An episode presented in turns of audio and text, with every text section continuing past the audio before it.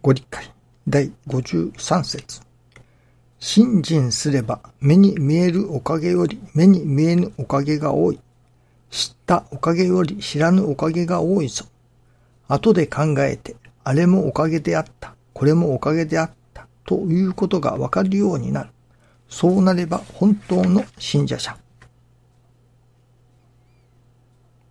あれもおかげであったとわかるとき、過去一切が生きてくる。現在持っている難儀があったにしても、これも事実はおかげと悟るとき、ただあるものは親愛のみと分からせていただきます。肉眼に見るおかげは氷山の一角でありますから、どんなにお礼を申しても申しても足りません。過去も現在も一切がおかげとわかる本当の信者を目指しましょう。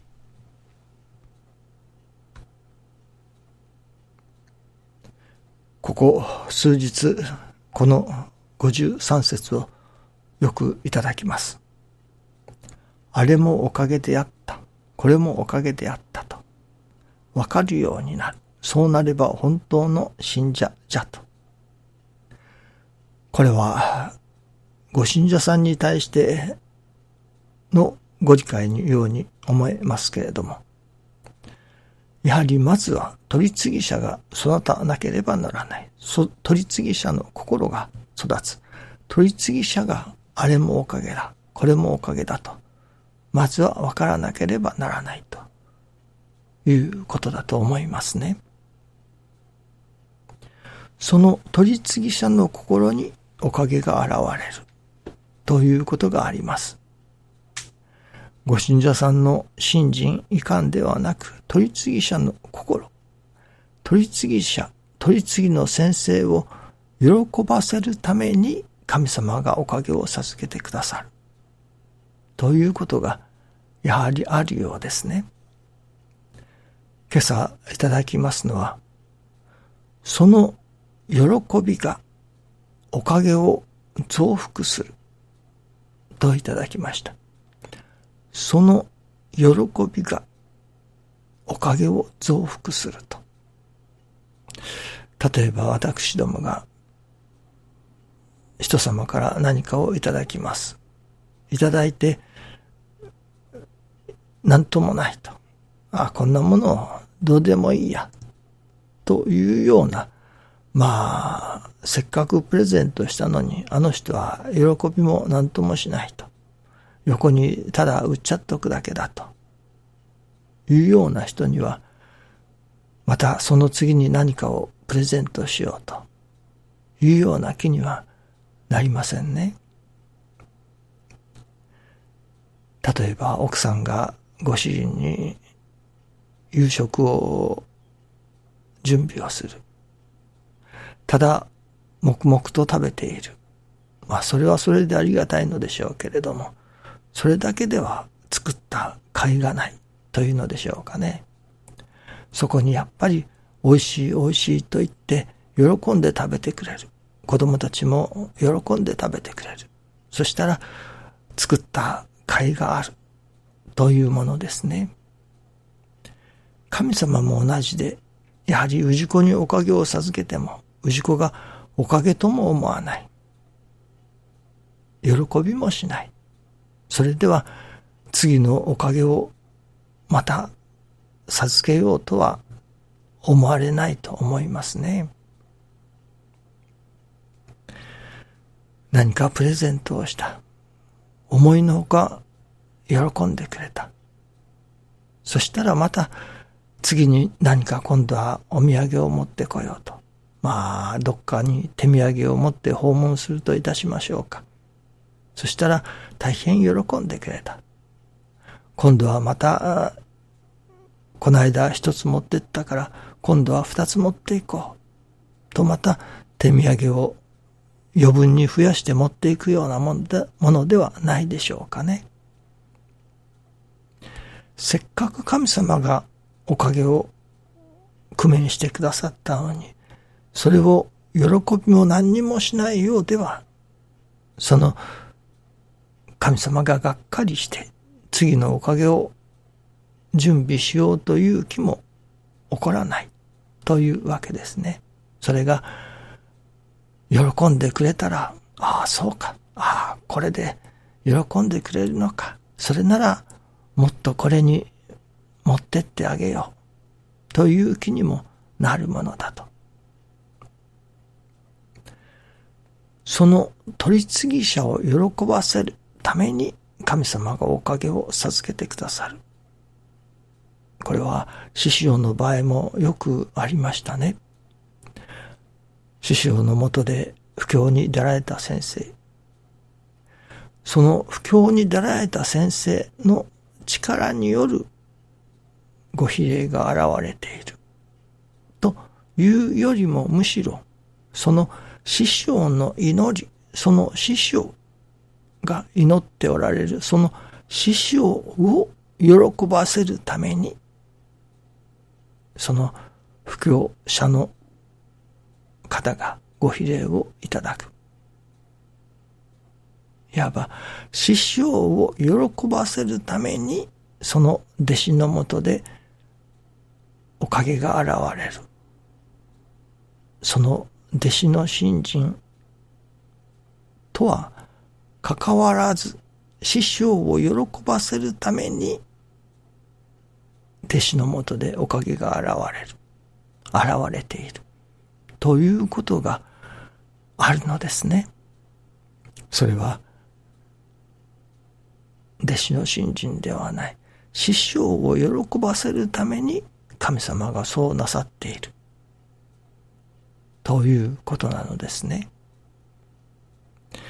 人間には不思議な心があります。隣近所苦労している時には、同病愛憐れむというような心でお互い励まし合うものですけれども、これがひとたび、隣がそこから抜けて繁盛をしだす。そして蔵が立つ。そしたら、その蔵が立った家のことをまあ、隣に蔵が立てば腹が立つと言ったりいたしますね。羨んだり妬んだりする心が湧いてまいります。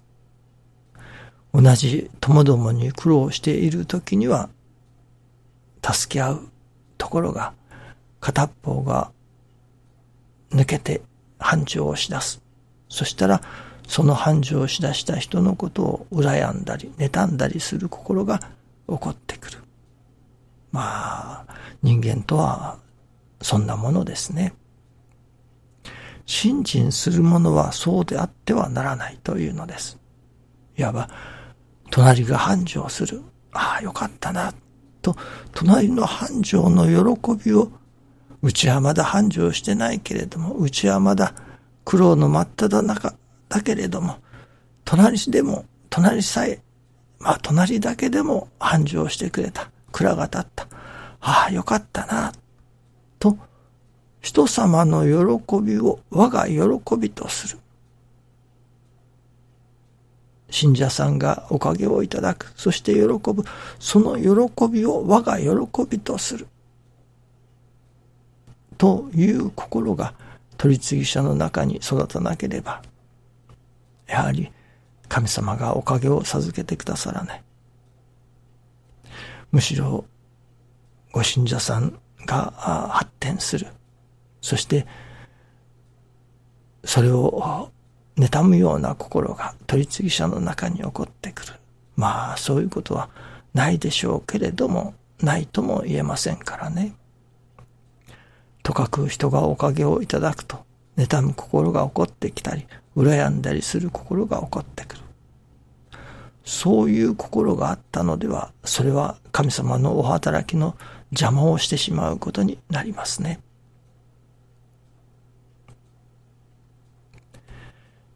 取り次ぎ者はとにかく喜ぶその心を育てなければならない。人様が助かること、人様がおかげをいただくこと、隣が繁盛すること、そこに喜びを感じる。その、では、どこに喜びがあるのか。これは不思議なもので、無欲な人を喜ばせるということほど難しいことはありませんね。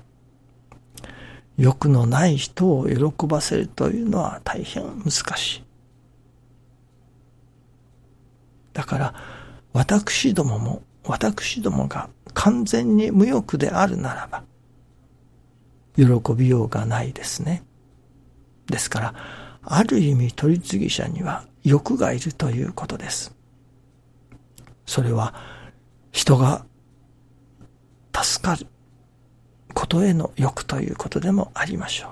人様がおかげをいただく。そこに欲を持つということでありましょう。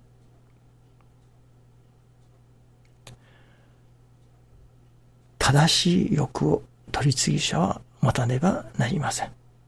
しかしそれが横島な欲であったのでは、かえって心を汚すことになります。むしろ正しい欲を持てば、その正しい欲を喜ばせようとして神様がお働きくださる。ということにもなりますね。教祖様がご晩年に私にも欲があります。人を助けたいという欲があります。そういう正しい欲を私どもの中に育てていかなければならない。もし私どもが無欲であるならば、喜びようがない。神様も喜ばせようがないと。私どもの喜ぶところに神様がそのおかげを増幅して授けてくださることにもなる。そのためには私どもが正しい欲を持つというのか、育てていくというのか、正しい欲を持たねばならないということにもなりますね。その喜びが神様のおかげを増幅すると。そしてその喜ぶためには正しい欲を私どもが持っていなければならない。ということになりますね。どうぞよろしくお願いいたします。ありがとうございます。